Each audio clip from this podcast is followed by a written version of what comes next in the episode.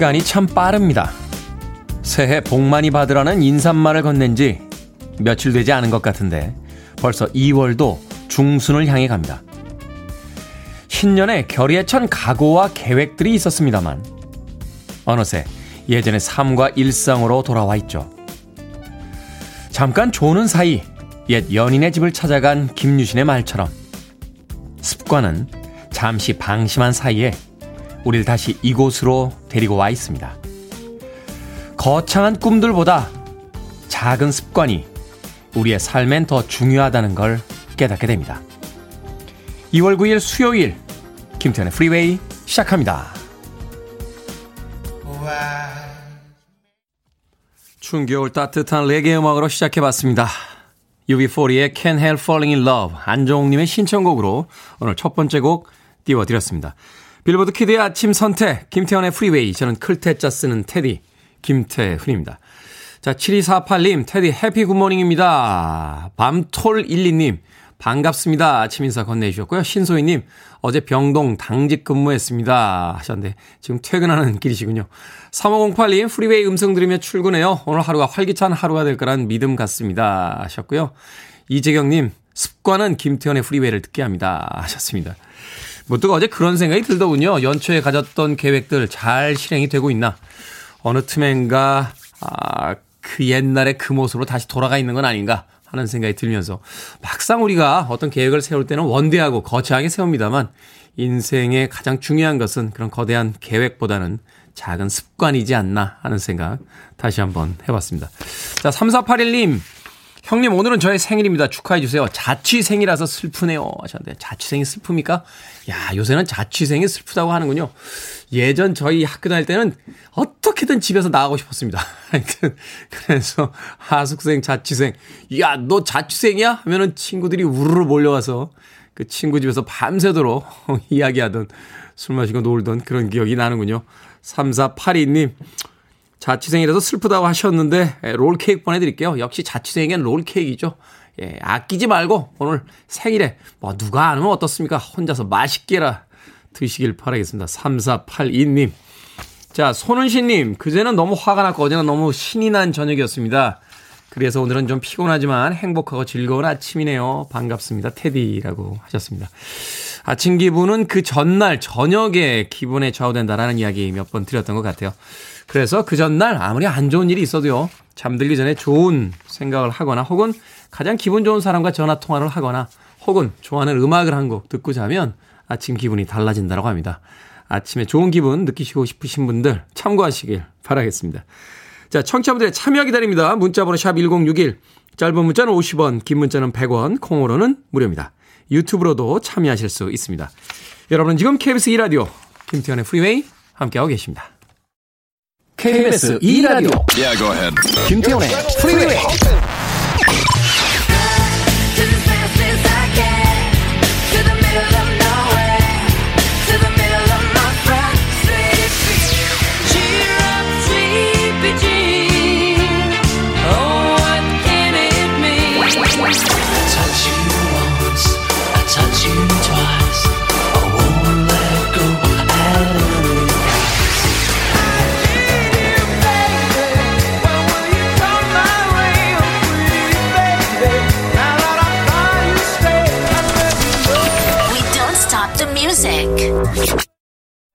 김용민님께서요, 마이클 잭슨의 노래로 신청을 하셨는데, 연도 제한에 걸려서 오늘은 쟈니 마티스의 음악으로 들려드렸습니다.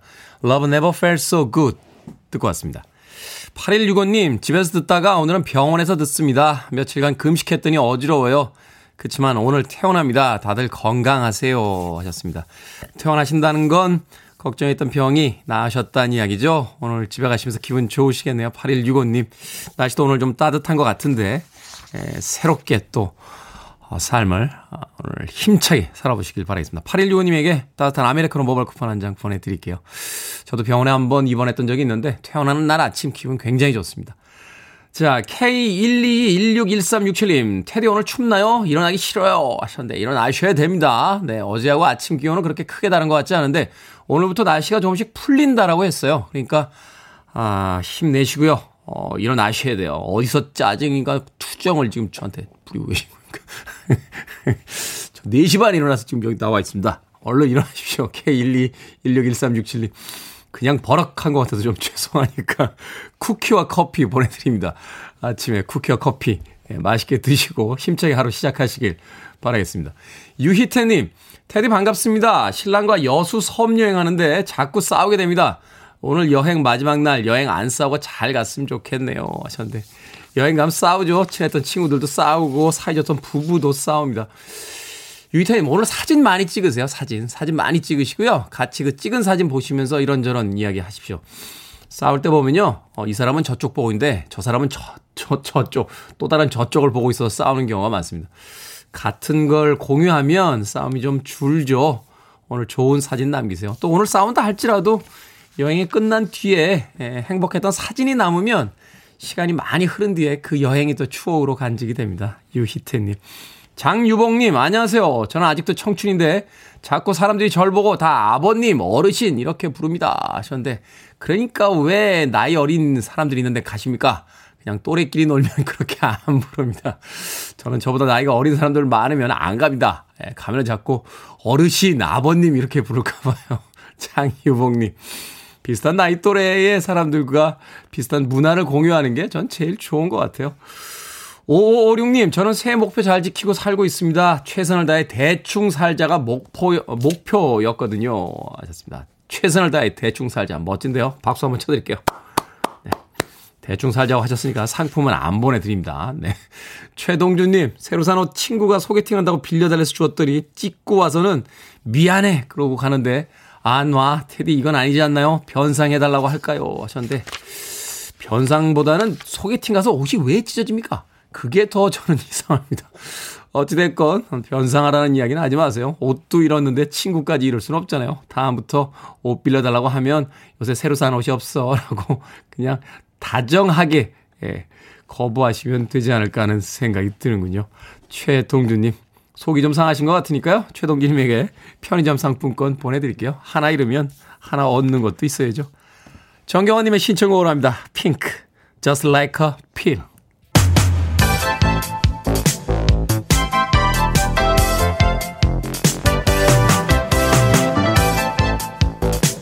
시각 뉴스를 깔끔하게 정리해드립니다. 뉴스 브리핑 캔디 전희연 시사평론가와 함께합니다. 안녕하세요. 안녕하세요. 전희연입니다. 오미크론 변이의 확산으로 확진자가 지금 지금 폭증하고 있습니다. 확진자나 격리자의 투표권 문제가 이제 정치권에서 제기가 됐는데 법 개정을 추진한다고요? 예, 이번 대선에 정말 박빙이라고 하는데 이 박빙 선거와 맞물려서 코로나19 확진자에 대한 투표권 문제가 불거지고 있습니다. 지금 문제가 되는 시기가 어디냐면은요. 사전 투표일 이후인데 사전 투표일이 3월 4일에서 5일이에요. 네. 본 투표일은 3월 9일. 그런데 이 사이에 확진 판정을 받은 경우 자가격리 확진자가 되거나 생활치료센터에 입소를 해야 되는데 투표의 방법이 없다. 이런 공백이 발생한다는 우려가 제기되고 있다고 합니다. 이런 가운데 문재인 대통령이 확진자나 자가격리자의 투표권 보장 대책 마련을 지시했고요. 국회에서도 지금 여야 가릴 것 없이 여기에 대한 문제점을 인식한 것으로 보입니다. 법을 개정해야만 지금 선관위도 여러 가지 뭐 설치를 하거나 이런 기준을 마련할 수 있다고 하는데요. 민주당과 국민의힘에서 지금 얘기가 나오는 부분은 대선 당일 일반인들이 그러니까 아직 확진자가 아닌 사람들이 투표를 마무리한 이후 시간 즉 저녁 6시부터 밤 9시까지 시간에 확진자가 이제 격리자의 별도 투표를 가능하게 하자라는 내용이 나오고 있다고 합니다. 정은경 질병관리청장이 최근 국회에 출석을 해서 이 부분에 대한 질문을 받았는데 KF94급 정도의 마스크를 쓰고 손 위생을 하고 이런 여러 가지 방안을 검토하고 있는 것으로 정해졌는데요. 여야가 오늘 정치개혁 특위 회의를 열어서 확진자의 참정권 보장 방안을 담은 법 개정안을 논의할 예정입니다. 자, 투표에 대한 정치권의 셈법이 좀 달라지는 것 같습니다. 최근에 또 이 그 보수 쪽에서는 사전 투표가 본인들에게 이제 유리하지 않다 이렇게 생각을 했었는데 최근에 막 동료하고 있다라는 걸 보니까 나름의 어떤 계산 방법들이 다 나온 것 같아요. 예, 근데 뭐 여야 누구한테 불리냐에 따라서 사실 헌법에 보장된 권리잖아요. 그렇죠. 그래서 반드시 좀 확진자들도 불이익을 받지 않는 방안이 조속히 마련해야 될 것으로 보입니다. 그렇죠. 민주주의 국가니까요. 자, 베이징 동계올림픽 쇼트트랙 판정과 관련해서 50 논란이 제기가 됐습니다. 대한체육회 국제스포츠 중재재판소에 제소하겠다라고 밝혔는데 걱정되는 건 이거 결과가 바뀐 적이 있나요? 아, 사실 격가가 바뀌기는 어려울 수는 있지만 또다시 이런 사태가 일어나는 것을 좀 예방하려는 차원이 아닐까 이런 해석도 나오고 그러니까 있습니다. 강하게 항의함으로써 경고하는 거죠? 그렇습니다. 우리 대통령팀이 어제 긴급 기자회견을 열고요. 이른바 중국에 유리한 편파 파정 논란에 대해서 바흐 IOC 위원장을 만나 항의하겠다고 밝혔고 또 황대현 이준서가 쇼트트랙 남자 1000m 준결승에서 탈락했잖아요. 그렇죠. 어, 이 부분에 대해서도 국제 스포츠 중재 재판소에 제소라는 것을 비롯해서 강경하게 대응하겠다라는 예정입니다. 참고로 지금 헝가리에서 금메달을 놓친 남자 1000m 결승 결과를 국제 스포츠 중재 재판소에 제소할 것으로 알려져서 이른바 홈팀 중국에 너무 유리하게 편파 판정하고 하지 않는 논란이 비단 우리나라만의 문제가 아니라 세계 각국에서 여론이 들끓고 있기 때문에 또 어떤 결과를 낳을지 좀 지켜봐야겠습니다. 그렇습니다. 지난 4년 동안 열심히 훈련한 선수들이 있는데 공정과 공평한 게 바로 필요한 순간이 아닌가 하는 생각이 드는군요. 자, 이 와중에 어제 우리 선수들 좋은 경기 보여줬습니다. 차준환 선수가 프리스케이팅 진출에 성공을 했고, 첫 메달이 나왔어요. 차준환 선수 이름을 얘기하면 많은 분들이 빙그레 웃으시더라고요. 흐뭇하다, 대견하다 이런 의미가 아닌가 싶은데 차준환 선수가 피겨스케이팅 쇼트 프로그램에서 4위에 올랐는데 이제 아직 끝난 건 아니고 통과를 한 거죠. 네. 한국 남자 피겨 사상 최고 점수라고 하고요. 10일 프리스케이팅 결과에 따라서 톱 10 10위 안에 들 가능성이 더 커졌다고 합니다. 이 차준환 선수가 11살쯤에 예능 프로그램에 출연한 적이 있는데 음. 제가 사실 그때부터 팬이었어요. 차준환 선수 그때 소감이 남자 김연아 선수가 되고 싶어였는데 글쎄요. 김연아 선수가 차준환 선수의 연기를 보면 아, 나 못지않다 이런 칭찬을 하지 않을까 이렇게 생각이 들고요. 자, 그리고 스피드 스케이팅 남자 1500m에서 김민석 선수가 어제 동메달을 따냈습니다. 1분 44초 24의 기록을 올렸는데 김민석 선수의 별명이 빙속 괴물이라고 하네요. 제가 무시무시하네. 네, 이거 괴물이라는 게 안 좋은 거 아니에요? 라고 하는데 이 괴물이라는 게 정말 대단하다 이런 의미라고 합니다. 2014년 15살 최연석 국가대표로 꼽혔고요. 한국 선수단에 이번에 처음으로 금메달 안겨준 것도 의미가 있지만 2018년 평창 올림픽에 이어서 올림픽 2회 연속 동메달을 딴 것, 특히 아시아에서 유일하게 올림픽 스피드스케이팅 남자 1500m 메달리스트라고 합니다. 네. 그만큼 참 어려운 경기에서 선전했는데 오늘 많은 분들이 이 소식을 공유를 했더라고요. 기분 좋은 소식 전해준 선수들 감사하고 또 불운으로 눈물을 흘렸던 선수들에게도 좀 많은 박수를 보냈으면 합니다. 음, 네. 사실은 이제 기록이 3위가 나와서 기대를 했는데 그 뒤에 쟁쟁한 선수들이 남아 있어서 좀 걱정을 음. 했었는데 역시나 같은 컨디션에서 이 김민석 선수 우리에게 동메달을 또 안겨줬습니다. 자, 아동 수당 지급 연령 4월부터 확대가 된다고요? 예, 아동에게 한 달에 10만 원 정도 주는 주는 되는데 2018년 9월에 도입이 됐습니다. 계속 대상이 확대됐고요. 오는 4월부터는 아동 수당을 받을 수 있는 나이가 만 7세 미만에서 만 8세 미만으로 확대됩니다. 음. 구체적으로 적용을 해 보면 2014년 2월에서 2015년 3월 사이에 태어난 아동에게도 한 달에 10만 원씩 아동 수당이 지급이 되는데 여기에 해당하는 아동은 올해 1월부터의 내용에 대해서 수당을 소급해 받을 수도 있다라고 합니다. 다만 이 보호자나 지급 계좌 등이 달라진 경우가 있을 수 있어요. 행정상에 조금 오류가 생길 수 있기 때문에 자료 정비 기간에 정보 수정을 신청해야 한다고 하는데요. 아동의 주민등록법상 주소지에 있는 읍면동 주민센터 담당자에게 연락하면 된다고 합니다. 네. 뭐 역시나 예산의 문제겠습니다만 8살 이후에 돈 더 들어가잖아요. 네. 아동수당 계속해서 지금 연령이 좀 늘었으면 하는 바람 가져봅니다. 자, 오늘의 시사 엉뚱 퀴즈 어떤 문제입니까? 예, 베이징 동계올림픽 50 논란 소식 전해드렸습니다. 베이징의 오심은 비추. 아, 이 다음 거에 그러니까 제가 왜 기분이 좋아지지?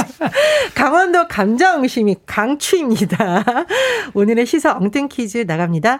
감자 옹심이는 감자를 갈아서 녹말가루와 섞어 비준을 끓여 먹는 강원도의 향토 음식인데요. 옹심이는 이것의 강원도 방언입니다. 이것은 무엇일까요? 팥죽 등에 넣어 먹기도 하는 어, 것입니다. 1번 새알심, 2번 양심, 3번 입조심, 4번 한국인은 밥심. 정답 아시는 분들은 지금 보내주시면 됩니다. 재미는 오답 포함해서 총 10분께 아메리카노 쿠폰 보내드립니다. 감자 옹심이는 감자를 갈아서 녹말가루와 섞어 빚은 후 끓여 먹는 강원도의 향토 음식인데요. 옹심이는 이것의 강원도 방언입니다. 무엇일까요? 1번 새알심, 2번 양심, 3번 입조심, 4번 한국인은 밥심. 문자번호 샵 1061, 짧은 문자 50원, 긴 문자 100원, 콩으로는 무료입니다. 뉴스 브리핑 전현 시사평론가와 함께했습니다. 고맙습니다. 감사합니다.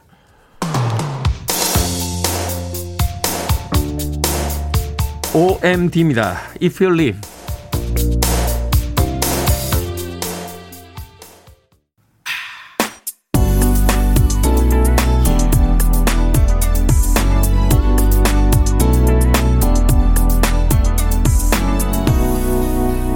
김태훈의 Freeway. 서울의 날씨는 조금 흐리긴 합니다만 음악을 듣고 있으니까 아침이 평화롭게 느껴지는군요. Friday 40p의 Angel 들으셨습니다. 자, 오늘의 시사 엉뚱 퀴즈. 감자 옹심이에서 옹심이는 무엇의 방언일까요? 정답은 1번 새알심이었습니다. 서사연님, 1번 새알심입니다. 어릴 때 어머님이랑 참 많이 만들었네요. 하셨고요. 박수영님, 샤프심, 연필 쓸 때 샤프가 얼마나 쓰고 싶던지요. 하셨습니다. 연식이 좀 되시는군요. 저희 어릴 때 연필 썼어요. 어, 그 학교 갈 때, 초등학교 때, 그때는 국민학교라고 불렀죠. 엄마가 이렇게 칼로 어, 연필을 깎아주셨습니다. 부잣집에는 이렇게 돌리는 연필 깎기가 있었습니다. 아, 그거 하나 정말 생일 선물로 받으면 어, 세상을 다 가. 그때 생각해보면 무슨 학용품을 생일 선물로 줬나 하는 생각도 들어요. 그랬는데 나중에 그 샤프라는 어, 신문명이 도착하면서 정말 일대 파란을 일으켰죠. 생각해보면 그 샤프가 등장했을 때, 아, 연필 만드는 사람들은 다 망했구나 하는 생각도 했겠습니다만, 지금도 연필 쓰는 사람들 많습니다. 저도 지금 집에 있는 책상에서 연필을 쓰고 있는데, 어떤 새로운 것 하나가 발명된다라고 해서 예전 것들이 다 사라지는 건 아니지 않나 하는 생각 해보게 되는군요. 박소영님, 샤프심, 집순이 코코님, 흑심이라고 해주셨고요.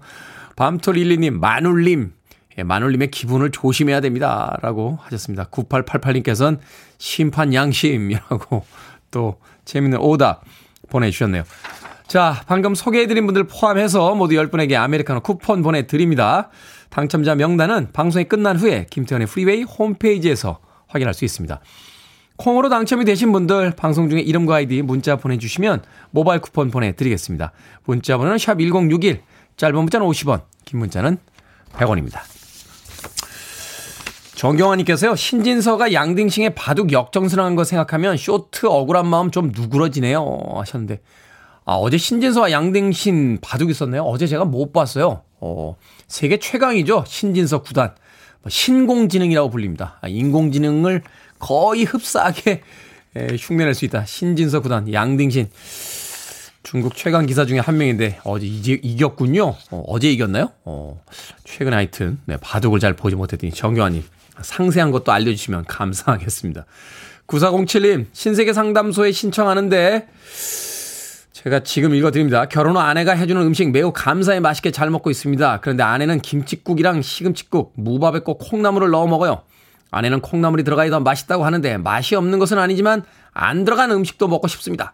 그냥 맛있다고 말하면서 먹어야 할까요? 아니면 빼고 해달라고 할까요? 현명한 판단을 부탁드립니다. 김치국이랑 시금치국, 무밥에는 콩나물이 들어가야 맛있지 않습니까? 아, 9407님 잘 생각해 보세요. 콩나물이 안 들어간 음식도 꽤 많이 드시고 계실 거예요. 0990님, 무도사 배추도사님의 신청곡입니다. 캐롤라인 크루거, Love.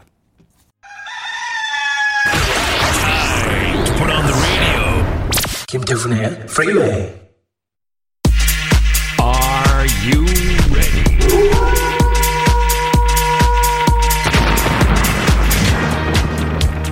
3207님, 고민은 여기서 해결해 드리겠습니다. 결정은 해드릴게. 신세계 상담소.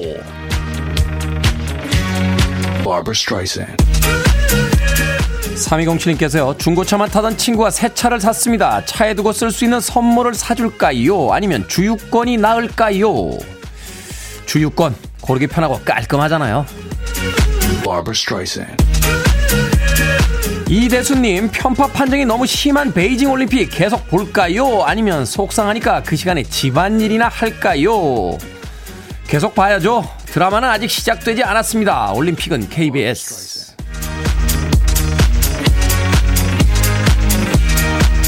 0523님, 올해는 다이어트를 해보려고 하는데요. 식이요법을 먼저 할까요? 아니면 운동을 먼저 할까요?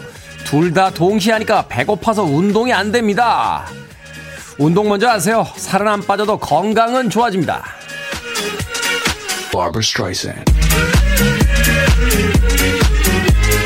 왕밤빵님, 곧 발렌타인데이가 다가오는데요. 마음에 드는 회사 여직원에게 초콜릿을 선물할까요? 아니면 하지 말까요? 초콜릿 선물합시다. 발렌타인데이는 그러라고 있는 날이니까요.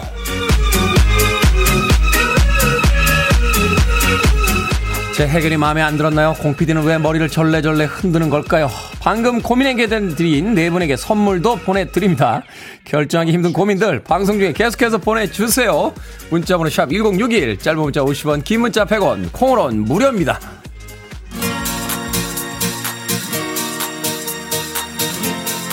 공피디가 하도 머리를 격렬하게 흔들어서 말도 더듬며 팝스입니다. Latin Lover.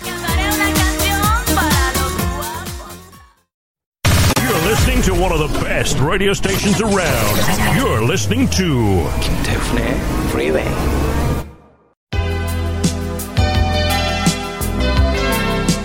빌보드 키드의 아침 선택 KBS 2 라디오 김태훈의 프리웨이 함께하고 계십니다. 1부 끝곡은 조 에스포지토의 레이디 레이디 레이디입니다. 저는 잠시 후 2부에서 뵙겠습니다.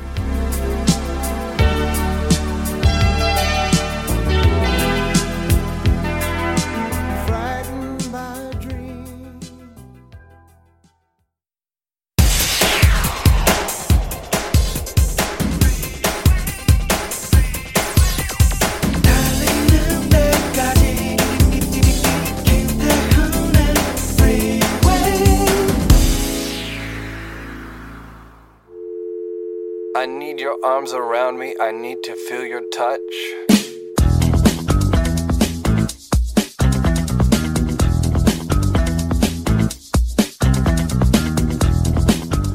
배달 음식 맞이 유형, 회피형, 벨소리가 들리자마자 방으로 숨음, 음식을 받는 건 가치 있는 사람의 목, 혼자 있을 때면 문 앞에 두고 가라고 요청, 완벽주의형, 배달이 오기 전에 이미 취식을 위한 모든 것을 완벽하게 세팅해 놓음, 음식을 먹으면서 볼 영상까지 골라놓는 경우가 많음, 보초형, 창문 앞에 서서 오매불망 배달이 오는지 보고 있음. 오토바이만 보이면 두근거리다가 확신이 서면 문으로 뛰어감. 위치 추적형. 앱으로 배달원의 실시간 위치 정보를 계속 지켜봄. 도착 시간을 가늠하며 몸과 마음을 취식 최적화 상태로 컨트롤함.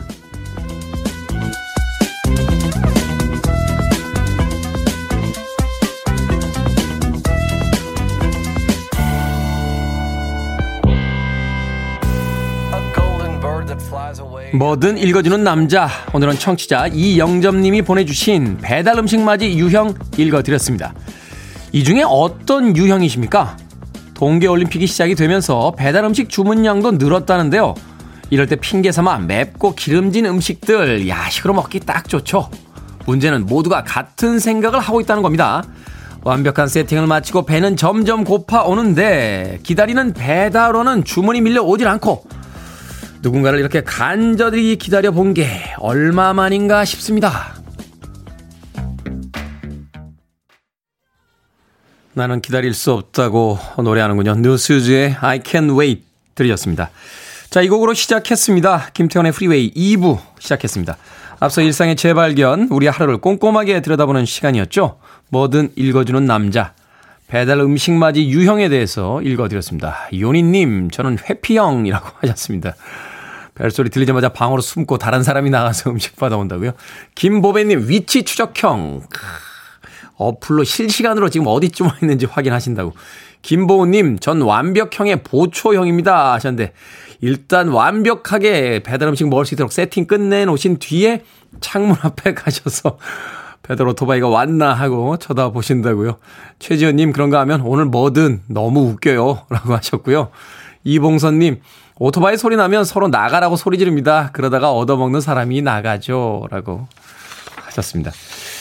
저는 여기 유형이 없습니다. 아, 저는 집에서 정말 배달 음식 많이 시켜 먹는데, 시켜놓고 잊어버려요. 어, 딴짓 하고 있습니다. TV 켜놓고 뭐 바둑 TV를 보거나, 아, 휴대폰으로 뭐 검색하다가 갑자기 누가 띵똥 하면, 누구지? 이 시간에? 날 찾아올 사람이 없는데? 하고 막 긴장합니다. 아, 긴장하고 나가다, 나가서 보면 사람은 없어요. 뭐지? 라고 하면, 아, 그 문 앞에 이렇게 배달, 배달 봉지가 이렇게 있죠. 아, 밥 시켰지? 라고 생각하면서.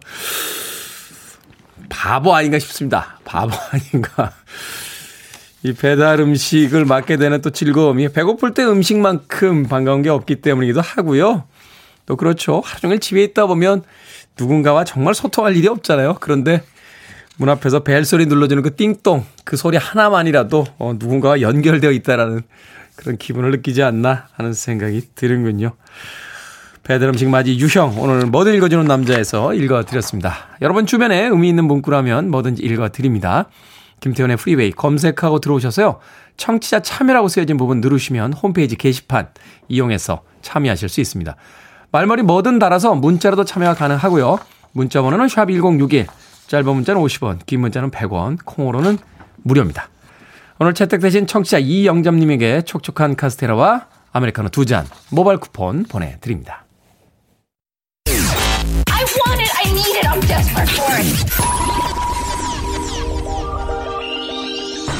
Okay, let's do it. 김태훈의 Freeway. Oldies 넘버 두 곡의 음악 이어서 들려드렸습니다. 박현숙님께서 신청해 주신 닐 다이아몬드의 Song Sung Blue 그리고 앤 머레이의 Daydream Believer 듣고 왔습니다. 시간이라는 건 참 공정하다 하는 생각을 공평하다 하는 생각을 다시 한번 해보게 됩니다. 80년대와 90년대의 닐 다이아몬드와 앤 머레이는 이미 golden 음, 팝스였죠. 어, golden 팝스. 이미 올디스 넘버로 분류가 됐던 그런 음악이었는데, 이제 2022년에 와서 90년대 음악들, 그리고 뭐 2000년대 초반에 나온 음악들 소개는 안 해드립니다만, 그래도 그 음악들도 이제 예전 음악들이라고 불릴 수 있는데, 그 예전 음악이라는 거대한 카테고리에 같이 묶여 있죠. 시간이 들어간다는 것, 시간을 먹어간다는 것, 결국 모두에게 공평하고 공정한 것이 아닌가. 세상도 시간만큼만 공정했으면 좋겠다 하는 생각 해보게 됐습니다. 닐 다이아몬드의 Song Sung Blue, 앤 머레이의 Daydream Believer 두곡 이어서 듣고 왔습니다. 5366님, 아침에 김태훈 씨 방송 처음 듣는데 진행이 깔끔하군요. 고민 해결도 깔끔합니다. 하셨는데, 오늘은 그렇게 깔끔하진 않습니다. 아, 약간 아침에 컨디션이 저도 저하된 관계로, 어, 군더더기가 좀 있었습니다. 정말 깔끔한 방송 들으시면 끝납니다. 5366님. 오늘 처음 들, 으러 오셨다라고 하셨는데, 앞으로도 자주 들으러 오시길 진심으로 부탁드리겠습니다. 자, 따뜻한 아메리카노 모바일 쿠폰 한 장 보내드립니다. 깔끔하게 보내드리겠습니다. 7609님, 테디 이번 달부터 다이어트 시작했습니다. 빵순이인 제가 빵을 못 먹었더니 정신이 혼미해서 어제 먹었어요. 이게 뭐라고 너무 행복해요. 라고 하셨습니다. 다이어트 시작하셨다며요. 근데 어제 빵 드디어 드셨더라고. 그렇죠. 완전히 안 먹고 살 수는 없죠. 사실 우리가 다이어트를 하고 어떤 고난을 기꺼이 감수하는 것은 그것을 통해서 또 다른 즐거움을 얻기 위해서인데 괜찮습니다. 뭐 완벽하고 깔끔하게 한 달 내내 빵을 안 먹을 순 없겠습니다. 네, 뭐 그렇게 하면 좋겠습니다만 그럴 수 없으면 하루 정도 먹어주는 건 괜찮습니다. 네, 괜찮아요. 7609님. 0749님, 오늘 딸이 중학교 졸업합니다. 앞으로 새롭게 시작하는 고등학교 생활 잘 하라고 응원해 주세요. 하셨습니다. 오늘 졸업식인가요? 야, 그러고 보니 벌써 2월이네요. 예전에 2월 달이면 학교 앞에서 꽃을 팔고 이 졸업장을 넣을 수 있는 통을 파는 그 아주머님들을 볼 수 있는 졸업의 에, 계절이었는데 코로나가 참 우리 주변에 많은 것들을 바꿔 놨습니다. 중학교 졸업하는 따님 음, 축하한다고 꼭 전해주세요. 0749님. 김정숙님, 겨울 내내 운동도 안 하고 집에서 뒹굴뒹굴 아침에 발톱 깎으려니까 손이 안 닿습니다. 겨우 깎았네요. 원래 이 정도 아니었는데 다이너, 다이너마이트가 시급합니다. 라고 하셨습니다. 다이어트로 안 되나요? 다이너마이트가 필요합니까? 아, 다이너트. 예, 다이, 다이어트와 다이너마이트의 합성어 같이 들리는데요. 다이너트. 야, 겨울 내내 얼마나 살이 찌었으면은 네, 발톱이 안 깎입니까? 발톱, 혼자 힘으로 발톱은 깎을 수 있어야 되지 않겠습니까? 예? 우리가 무슨 중국 황제도 아니고, 발톱, 손톱까지 남들이 깎여주는 인생. 뭐 그런 걸 꿈꿀 수는 없지 않습니까? 김정수님, 열심히 운동하시길 바라겠습니다. 비타민 음료 보내드릴게요. 운동하시고 비타민 음료 한 잔 하시면서, 그래! 살 뺄 수 있어! 라고 각오를 다지시길 바라겠습니다. 자, 4489님과 손민승님의 신청곡으로 합니다. 모트나켓, Can't Take My Eyes Off You.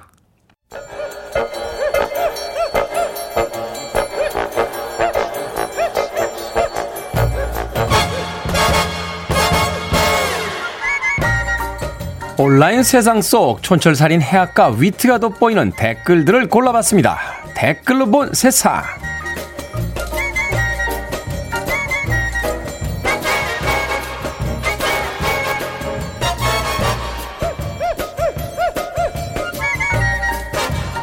첫 번째 댓글로 본 세상. 스웨덴의 한 기업이요. 까마귀를 훈련시키고 있습니다. 담배꽁초를 쓰레기통 안에 넣으면 보상으로 땅콩이 나오는 기계를 개발한 건데요.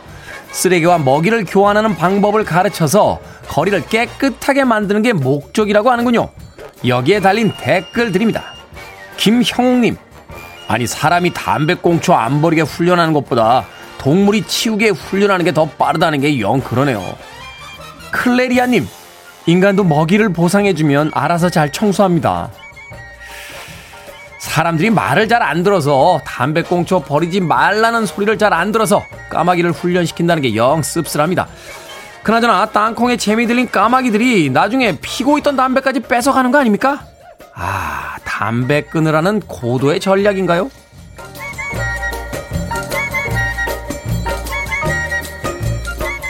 두 번째 댓글로 본 세상.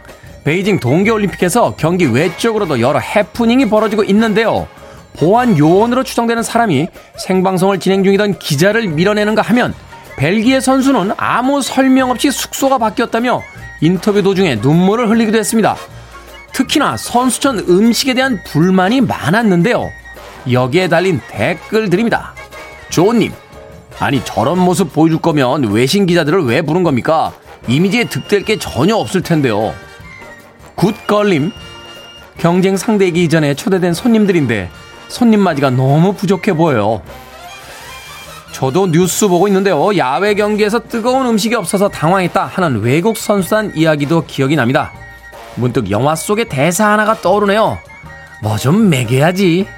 밥만 맛있어도 큰일 안 나는데 말입니다.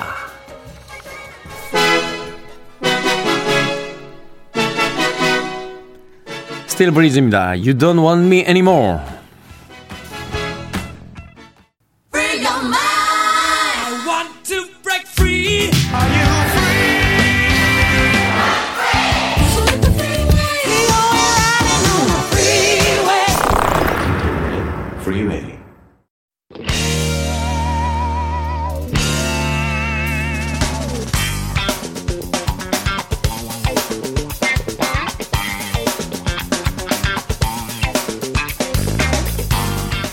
수요일의 코너 약학다식 음식에 진심인 우리들을 위한 시간이죠. 훈남 약사 정변 푸드라이터 절세미녀 이보은 요리연구가 나오셨습니다. 안녕하세요. 안녕하세요. 자 이번 주에 요리 재료를 전해 듣고 깜짝 놀랐습니다. 다음 주 월요일이 바로 발렌타인데이인데 이 발렌타인데이를 앞두고 정재훈 약사가 이 재료를 추천했다. 바로 초콜릿입니다. 초콜릿. 네. 잠깐만요. 발렌타인데이와 상관없는 사람들은 어떻게 하라고 초, 초콜릿 밥 반찬입니까? 예, 쌀밥에다 먹으면 됩니까? 아니면 잡곡밥에다 먹으면 됩니까? 둘다 좋습니다. 아, 둘 다 좋습니까? 저도 못 받아봤어요. 네. 저는 사실 이 재료를 너무 싫어했어요. 음. 제가 살찌니까 초콜릿 별로 안 좋아하고. 네.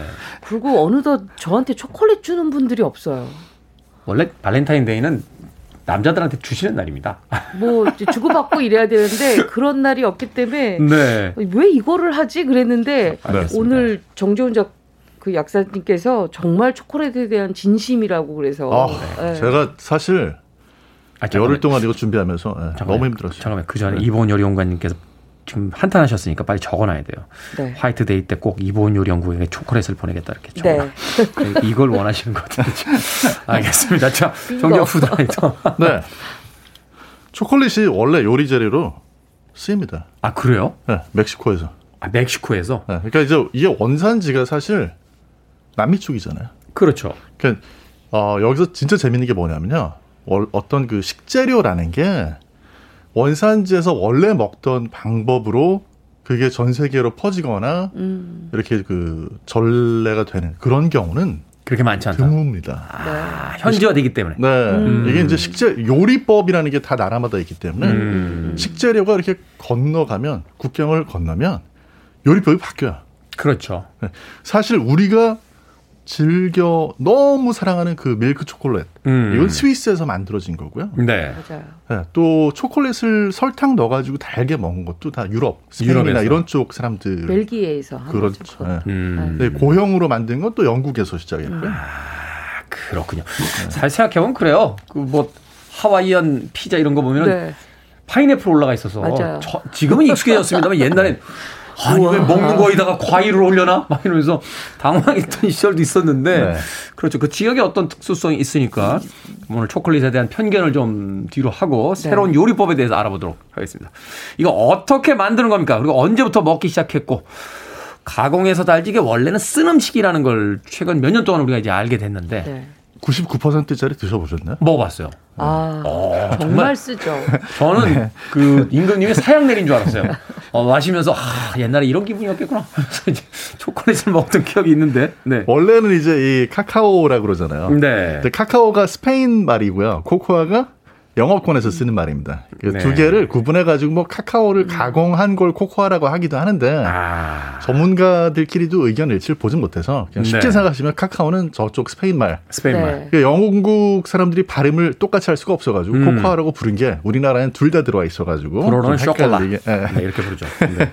헷갈리게 됐는데요. 왜 쓴맛이 그렇게 강하냐면 이 안에 폴리페놀이라고 하는 음. 이제 항산화 물질이 많이 들어 있고요. 항- 이름상으로는 약간 저 환경 호르몬처럼 폴리페놀. 이게 항산화 물질이군요. 네, 폴리페놀은 페놀하고 달라가지고 네. 좋은 겁니다. 그래서 네.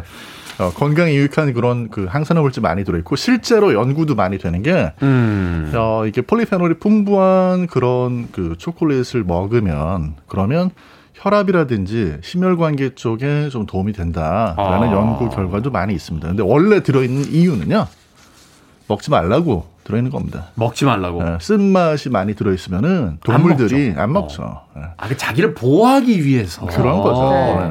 예, 예. 아, 그렇군요. 그런데 오히려 그게 또 좋은 성분이기 때문에 인간은 그걸 참으면서 먹는다. 예, 이 만드는 과정이 그래서 아주 복잡해요. 음. 맨 처음에 이제 이 어, 카카오 열매를 가져다가 원래 이제 발효를 시켜 가지고요. 네. 과육 쪽이 발효가 되면서 풍부한 향이 만들어지고 음. 그 다음에 그 발효된 걸 이제 다시 또 그 껍질하고 그 씨앗만 과육은 제거를 하고 이걸 또 로스팅을 해 가지고 커피처럼 향을 내서 네. 그 다음에 이제 또 거기서 뭐 지방은 뽑아내고 아, 뭐 여러 가지 복잡합니다. 아 심지어는 이 쓴 맛을 날려 보내기 위해 가지고 콘칭이라는 공정을 거치는데 콘칭. 요거는 이제 이 회전 날이 있어가지고 네. 어 보시면 이제 코- 초콜릿 만드는데 이런 가게 가보시면 뭐가 계속 회전하죠, 돌아가잖아요. 회전. 네. 그게 그냥 돌리는 게 아니에요. 돌리면서 그 안에 들어있는 좀 이렇게 맛이 고약한 그런 물질들이 다 날아가고 날리는 거다. 수분이 날아가고 그렇게 되면서 더 부드럽고 풍부한 맛을 낸. 하, 제가 오늘 정말 네. 정약사의 날이에요. 경기나 무가 초콜릿에 아주 걸었습니다. 네. 네. 아, 이래놓고 이제 발렌타인데이에 초콜릿 하나도 못 받으면 이제 또 그러니까. 투덜투덜 거릴 것 같은데. 자, 초콜릿에서 기왕 시작됐으니까 좀 자세하게 네. 알아보죠. 제품들을 보면 초콜릿이 있고요. 준 초콜릿, 초콜릿 가공품 이렇게 이제 분류가 된다라고 하는데 이게 음. 기준이 어떻게 되는 겁니까? 법적으로 기준이 다 정해져 있습니다. 법적으로 이게 식품위생법 뭐 이런 거로 정해져 있는 거군요. 네. 그렇죠. 어. 이게 왜 그러냐면요. 초콜릿이라는 거는 카카오에서 만든 건 맞잖아요. 네. 근데 이제 거기에 아, 실제 코코아 고형분이 얼마나 되느냐 아, 퍼센테이지. 이걸로 나눠놨습니다. 음. 이게 또 이제 예민한 분들은요. 초콜릿 먹으면서 뒤에 보거든요. 그죠. 네, 그럼 아 이게 함량이 얼마나 되는구나. 요거 따지거든요. 그러니까 이제 게맛살처럼 맞아요. 맛만 네. 나느냐. 음. 아, 맞아요. 그러니까 이제 퍼센테이지가 거의 없이 있느냐. 아니면 그렇죠. 아예 성분 자체가 그걸로 음. 거의 대부분 돼 있느냐. 여기에 따라 달라진다. 이게 작은 문제가 아니고요. 신문에 기사가 뜹니다. 네. 어. 예를 들어서 EU에서 유럽에서 어디까지를 초콜릿으로 인정을 하느냐.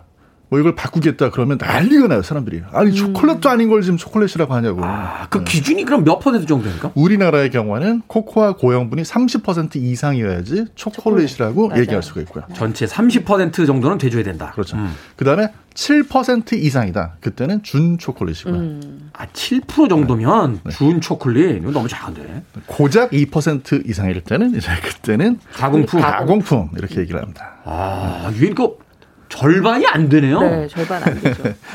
이야. 근데 이 제품들을 보면은요, 우리가 지금 이렇게 뭐 몇 프로냐 이거는 사실 우리가 뒷면을 봐야 알 수 있잖아요. 그죠. 근데 그냥 흔하게 우리가 그냥 아는 초콜릿은 그냥 판 초콜릿이 있고, 이렇게 그다음- 사각형으로 된 네. 사각형으로 된 초콜릿이 있고, 그다음에 왜 과일이라든지 견과류 견과류라든지 초콜릿을 입혀놓은 게 있어요. 위스키. 네, 뭐 요런 거는 이제 엔로버라고 하죠. 엔로버 초콜릿이라고. 아. 그리고 그 안에다가 이제 견과류, 그다음에 치즈, 뭐 다양한 것들을 섞어서 만든 거는 셀 초콜릿이라고 하거든요. 아, 그또 한 명칭이 또 네, 다르군요. 그렇게 초콜릿을 조금 이해하시면 훨씬 더 빠르죠. 저도 초콜릿을 하겠다 그래서 저 별로 초콜릿에 대해 아는 게 없거든요. 네. 잠깐 공부한 거예요. 아, 이게 왜 우리의 그 단순하고 명료했던 세계를 이렇게 복잡하게 만들어 주죠? 그러니까. 아 근데 지금 청취자 이재경 님이 네. 어, 경기 남부에 초콜릿 강이 흐린다 그러셨는데 네. 맞습니다. 저, 저 나중에 무슨 그 요리가 아니라 종교를 창시하실 것 같아요. 경기 남부에 가면 경기 남부 요리교 뭐 네. 이런 이런 게 있을 것 같아요. 선생님 조미료가 좀 부족한 것 같아요. 기도하시면 조미료가 들어갑니다. 그래서 이게 아침부터 자 네. 초콜릿 냉장 오래 보관하면 하얀색 얼룩 생기죠. 이거 왜 생기는 겁니까? 아 그걸 초콜릿 블룸이라고 그러는데요. 네. 어, 지방에 꽃이 핀다 이렇게 말씀드릴 수 있을 것 같아요. 지방에 꽂혀. 아, 그러니까 초콜릿 안에는 카카오 유지가 들어 있는데요. 네. 이제 그게 적당히 자기 위치에 가서 결합을 하고 있어야 되는데 온도를 이제 냉장 보관을 한다든지 서늘한 곳에 너무 오래 두게 되면요. 음. 이 지방이 표면으로 이렇게 나오는 거예요. 분리되면서. 음. 분리가 되면서. 그러면서 지방 꽃이 피죠. 그래서 초콜릿 블룸이라고. 상하거나 이러는 건 아니고. 아, 그건 절대 아닙니다. 전체 내용물로는 변동이 없는데 단지 결합 위치가 좀 네. 달라졌다. 그 집에서 사실 또 초콜릿을 괜히 녹여가지고 다른 뭐 멋있는 모양 만들고 싶어가지고 녹였다가 식히면 음, 또 그런 현상이 많이. 생겨요. 일단 그러면 그 얘기 하나만 간단하게 맞아 정리를 해 주십시오. 아까 초콜릿이라고 부를 수 있는 게 이제 30% 이상, 준 초콜릿은 7%, 초콜릿 가공품은 이제 2% 정도. 그럼 나머지는 뭘로 돼 있는 겁니까 도대체? 나머지는 지방하고 설탕을 집어넣는데요. 지방이라고 하면 네. 이제 이 지방, 일치- 코코아에서 뽑은 지방 가지고 만든 건 뭐냐면 화이트 초콜릿입니다. 화이트 초콜릿에는 초콜릿 맛을 내는 성분은 거의 안 들어 있어요. 아. 근데 이 카카오에서 뽑은 지방으로 만들어서 화이트 초콜릿이라고 부르는 거죠. 네. 네. 그런데 이 화이트 초콜릿을 사용하는 고지방 대신에 이제 식물성 유지라든지 뭐 음. 야자 경화유라든지 음. 이런 걸로 대체를 하게 되면 음. 그런 준 초콜릿이 되는 거죠. 아, 거기다 이제 뭐 설탕 들어가고. 어, 그렇죠. 예. 그러니까 도대체 제일 많아봐야 30% 정도라고 하는데 나머지는 도대체 맞아요. 뭘로 돼 있는 겁니까 도대체. 자, 음악 한 곡 듣고 와서 초콜릿에 대한 본격적인 요리 방법, 초콜릿으로 어떤 음식을 해 먹을 수 있는지 알아보도록 하겠습니다. 에밀리아입니다. Like Chocolate. 에밀리아의 Like Chocolate 듣고 왔습니다. 빌보드 키드의 아침 선택, KBS 2라디오, 김태훈의 프리웨이, 절세미녀 이보은 요리연구가, 그리고 훈남 약사 정재훈 food writer와 약학다식 함께하고 있습니다. 오늘의 재료는 초콜릿입니다. 자, 초콜릿으로 뭘 만들어 먹어볼까요? 일부가 어. 정재훈 약사의 시간이었다면, 이제 네. 이보은 요리연구가. 아니 저는 초콜릿 가지고 뭘 만들어야 될까 고민을 하다가 아 요거는 좀 괜찮겠다라는 생각이 들더라고요. 우리 왜 프랑스에 가면은 pavé 초콜릿 있잖아요. 아, 네. 그게 뭐죠? pavé라는 게 그 포석이라는 얘기거든요. 길에 까는 이렇게 그 보도블럭 같이 생긴 거. 아, 그 모양을 초- 따서 만든 게 pavé 초콜릿인데요. 깜짝 놀래다. 아, 프랑스에선 길에다 초콜릿을 까나 보다. 아니요. 그거 그냥 간단하게 만들어서 우리가 네. 샌드위치나 아니면 샐러드에 이용을 할 수가 있어요. 네. 뭐냐 하면 연유를 한 120g 정도 준비를 합니다. 전자레인지에 한 20초에서 30초 정도 가열을 하면 약간 따끈하면서 이렇게 점성이 생기거든요. 네. 거기에다가 코코아 파우더를 한 120g이니까 60g 반 정도 반 준비를 정도? 하는데 오. 일단 한 50g만 먼저 넣고 잘 섞어요. 아니, 그러니까 초콜릿을 녹인 다음에 거기다 코코아 파우더를 또 넣어요. 초콜릿을 녹이는 게 아니라 연유를, 연유를 녹이는 예, 아, 데피고 아, 난 연유, 다음에 연유, 연유. 그래서 코코아 파우더 넣는데 이거는 가당이 아니라 무가당을 넣으셔야 돼요. 왜냐하면 음. 연유가 워낙 달기 때문에. 그렇죠. 그래서 섞은 다음에 그거를 살짝 샌드위치에 발라 먹어도 괜찮은데 우리가 이제 초콜릿으로 만들어서 샐러드를 하려면 이걸 약간 굳히셔야 됩니다. 냉동실에다가 랩 포장을 조금 뭐 동그랗게 만들든지 네. 아니면 뭐 길게 하든지 해서 냉동실에 좀 얼렸다가 한 시간 후에 꺼내요. 네. 꺼내고 나서 적당하게 썰어서 아니면 잘라서 모양대로 그 나머지 10g의 코코아 파우더에다가 버무립니다. 음, 그렇게 하고 난 다음에는 인절미 위에다 이제 콩고물 네. 버무리듯이. 그렇게 하고 난 다음에는 요새 왜 감귤류가 굉장히 많이 나와 있죠. 뭐 네. 한라봉도 있고 레드향도 있고 많잖아요. 이게 약간 새콤하지만 단맛이 어떤 거는 굉장히 많고 어떤 건 좀 떨어지거든요. 이때 요 파베 초콜릿하고 같이 섞어서 샐러드를 만들어 잡수시면 드레싱이 필요 없고 굉장히 맛있게 드실 수가 있거든요. 저는 요거 만들어서 샌드위치를 하면 좀 좋겠다는 생각이 듭니다. 초콜릿 샌드위치. 네. 괜찮네요. 땅콩 버터도 바르고 다 그렇죠. 발라서 잼도 맞아요. 발라 먹으니까 네. 뭐 초콜릿이라고 발라서 못 맞아요. 먹을 건 없잖아요. 그럼요. 잼 대신에 발라서도 먹고. 연유에다가 어, 코코아 파우더만 해 버무려서 샌드위치를 발라 놓으면 그것도 괜찮을 거라고 생각이 아니면 들어요. 딱딱하게 해서 샐러드처럼 만들어서 샌드위치 안에. 넣고 먹어도 되고. 네. 그거 괜찮을 것 같은데요? 괜찮을 것 같죠? 어, 초코 크림 샌드위치도 팔잖아요. 그렇죠. 팔죠. 오, 어, 그러네요. 생각을 바꿔보니까 초콜릿으로 음식을 해 먹을 수가 있네요. 어떻습니까? 정재현 푸드라이터는. 그 미국 남쪽에 뭐가 있는지 혹시 아시나요? 미국 남, 남부예요? 네, 미국 남부에. 남, 남부? 저는 서부만. 어떤 나라? 서부만. 미국 남부. 서던, 서던 락은 듣는데 남부는 잘. 안- 멕- 텍사스 멕시코. 있고, 멕시코 있고. 예. 그렇죠, 멕시코. 예, 멕시코. 텍사스 네. 있고. 예. 미국 남부, 경기 남부. 네. 그래서 저희 이제 멕시코에서 먹는 방식으로 먹습니다. 아. 멕시코에 멕시코. 먹는. 네, 멕시코 어떻게 먹습니까? 멕시코에서 몰레라는 소스가 유명해요. 몰래. 음. 과카몰레 들어보셨죠? 네, 네, 들어왔어. 아보카도로 만든 몰레라는 얘기입니다. 아. 네. 아보카도에다 뭐 토마토 이런 거 넣고 양파 네. 넣고 만들잖아요. 근데 원래 그 몰레라는 게 멕시코에서 향신료 같은 걸로 이렇게 진하게 끓인 소스인데 음. 거기에 초콜릿도 사용을 해요. 거기에 사용하는 초콜릿은 덜 단 거.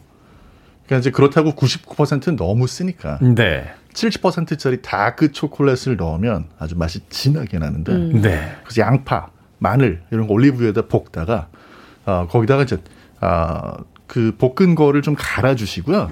그리고 나서 이제 그 매운 고추, 칠리 매운 고추. 네, 그런 거좀 집어넣고 그다음에 dark 초콜릿 좀 넣으시고 땅콩 버터가 좀 들어갑니다. 땅콩바다. 그러면 아주 걸쭉한 소스가 나오거든요. 동양인은 살- 상상할 수 없는 조합이 다 들어가는 거예요. 그 열량이 굉장히 높겠어요. 실, 네, 근데 이제 실제로 이 소스를 치킨 같은 거하고 곁들여 가지고 치킨. 먹어요. 네. 심지어 튀긴 치킨에다. 튀긴 거를 쓰기도 하고 구운 걸 쓰기도 하고. 아. 그리고 저는 개인적으로 이게 사실 이제 초콜릿을 집어넣으면요. 살짝 집어넣으면 넣는지 안 넣는지 모르면서 요리의 색깔하고 풍미가 진해지거든요. 네. 그러니까 지금 이제 조울스님 이분 저희가 경기 남부로 스카우트 해야 될것 같아요. 네. 카레에다가 초콜릿을 넣으셨다는데 저도 이렇게 하거든요 가끔. 식탁 위에 굴러다니는 초콜릿을 넣었습니다. 우유도 살짝 넣고. 그래서일까요? 네. 만났어요. 조울순이. 아, 카레에다가 초콜릿하고 우유를 넣어요? 뭐 우유까지는 몰라도 초콜릿 넣으시면 색깔이 훨씬 더 진해지면서 풍미가 깊어지고요. 그리고 결정적으로 아무도 눈치를 못 채요. 우리. 왜 일본 카레 먹을 때 굉장히 매운 카레인데 굉장히 색깔이 짙죠. 그게 초콜릿 넣은 거거든요. 아, 그래요? 맵지만 단맛이 올라오는 게 바로 초콜릿의 역할이에요. 네. 제가 집에서 그거 먹거든요. 아 그래요? 그 뒷면을 확인 안 하고 계속 그걸 몇 년째 먹고 있는데. 아, 거기 초콜릿이 들어가 있다고요? 네. 놀랍군요. 꼭 굴러다니는 걸로 식탁에 굴러다니는 걸 꼭. 그래. 아, 굴러. 그러면 일단 냉장고에 있는 걸 꺼내서 식탁에 한 두 번 굴린 다음에 네, 좌우로 굴린 다음에 네, 좌우로 굴러. 한 다음에 이제 초콜릿을 하나 두 개 정도 이렇게 뜯어서 사각 초콜릿 그거를 카레에다 넣으면 아 이것도 새로운 너무 거. 많은 양을 넣으시면 안 되고요. 정말 색깔만 나게끔 넣으셔야 그 다, 은은한 단맛과 함께 매운맛이 커버가 돼서 훨씬 맛있어요. 그렇죠. 이제 카레 네. 끓일 때 살짝 네. 넣어서 하나씩 넣어서 이제 맛을 좀 보면서 보시고. 네. 어, 어. 하나만 더 말씀드리면 김치찜 같은 거 하실 하지 마, 하지 마. 거기다가 아이, 제발. 거기다가도 초콜릿을 흔적이 보이지 않을 정도로 살짝. 김치찜에 네. 그 아무도 몰라요. 아무도 모르고 색깔이 굉장히 예뻐져요. 약사가 자꾸 아무도 모르는 걸 해야 됩니까? 아니 원래 요리는요 그 기술이에요. 아무도 모르게. 네. 아무도 모르게 넣었는데 아, 그건 이게 반대. 뭐지 하는. 네. 전화 해봤어요. 잠깐만요. 경기나무에서 사례가 다 올렸어요. 지금. 김치찜에 살짝만. 아, 아주 살짝 예. 한두 조각. 자, 이왕 말 나온 김에 여기다 나 여기까지 넣어봤다. 초콜릿 어디까지 넣어보셨어요? 저요? 네. 김치찜하고 라면에도 넣어봤죠. 라면에요? 네. 오.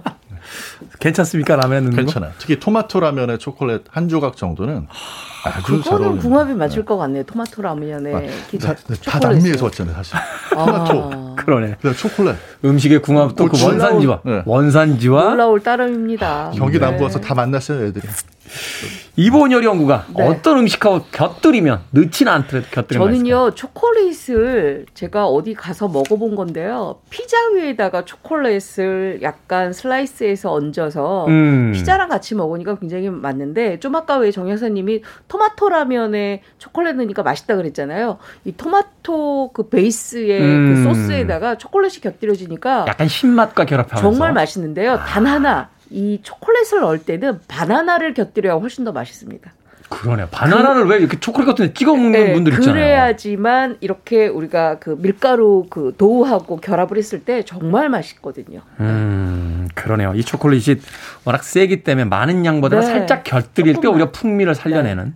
아, 제가 중요한 걸 빠뜨리, 아, 큰일 날 뻔했어요. 네, 근데 10초 드리겠습니다. 카카오가 들어간 햄도 있어요, 요즘에.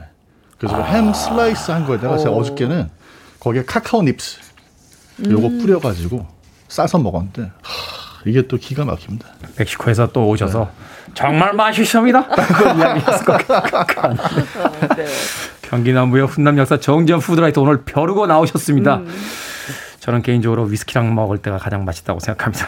자, 밥 식 먹을 식 자를 쓰는 약학다식 오늘의 재료 초콜릿 발렌타인데이 준비에 도움이 됐길 바라면서 이보은 요리연구가 정재훈 약사님과 함께했습니다. 고맙습니다. 고맙습니다. 감사합니다.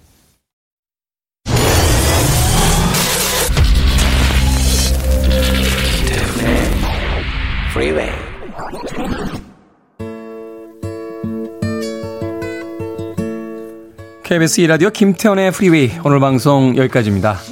이 시간에 늦게 일어나신 분도 계실 것 같고요. 막히는 길에 짜증 나신 분, 새로 입고 나온 옷에 무엇인가 튀어서 화가 나신 분도 있을 것 같습니다. 아침에 기분이 조금 좋지 않다라고 해서 오늘 하루 온전히 낭비하지 마십시오. 귀한 인생의 하루잖아요. 프레드의 Everything I Own 오늘 끝곡입니다. 전 내일 아침 7시에 돌아오겠습니다. 고맙습니다.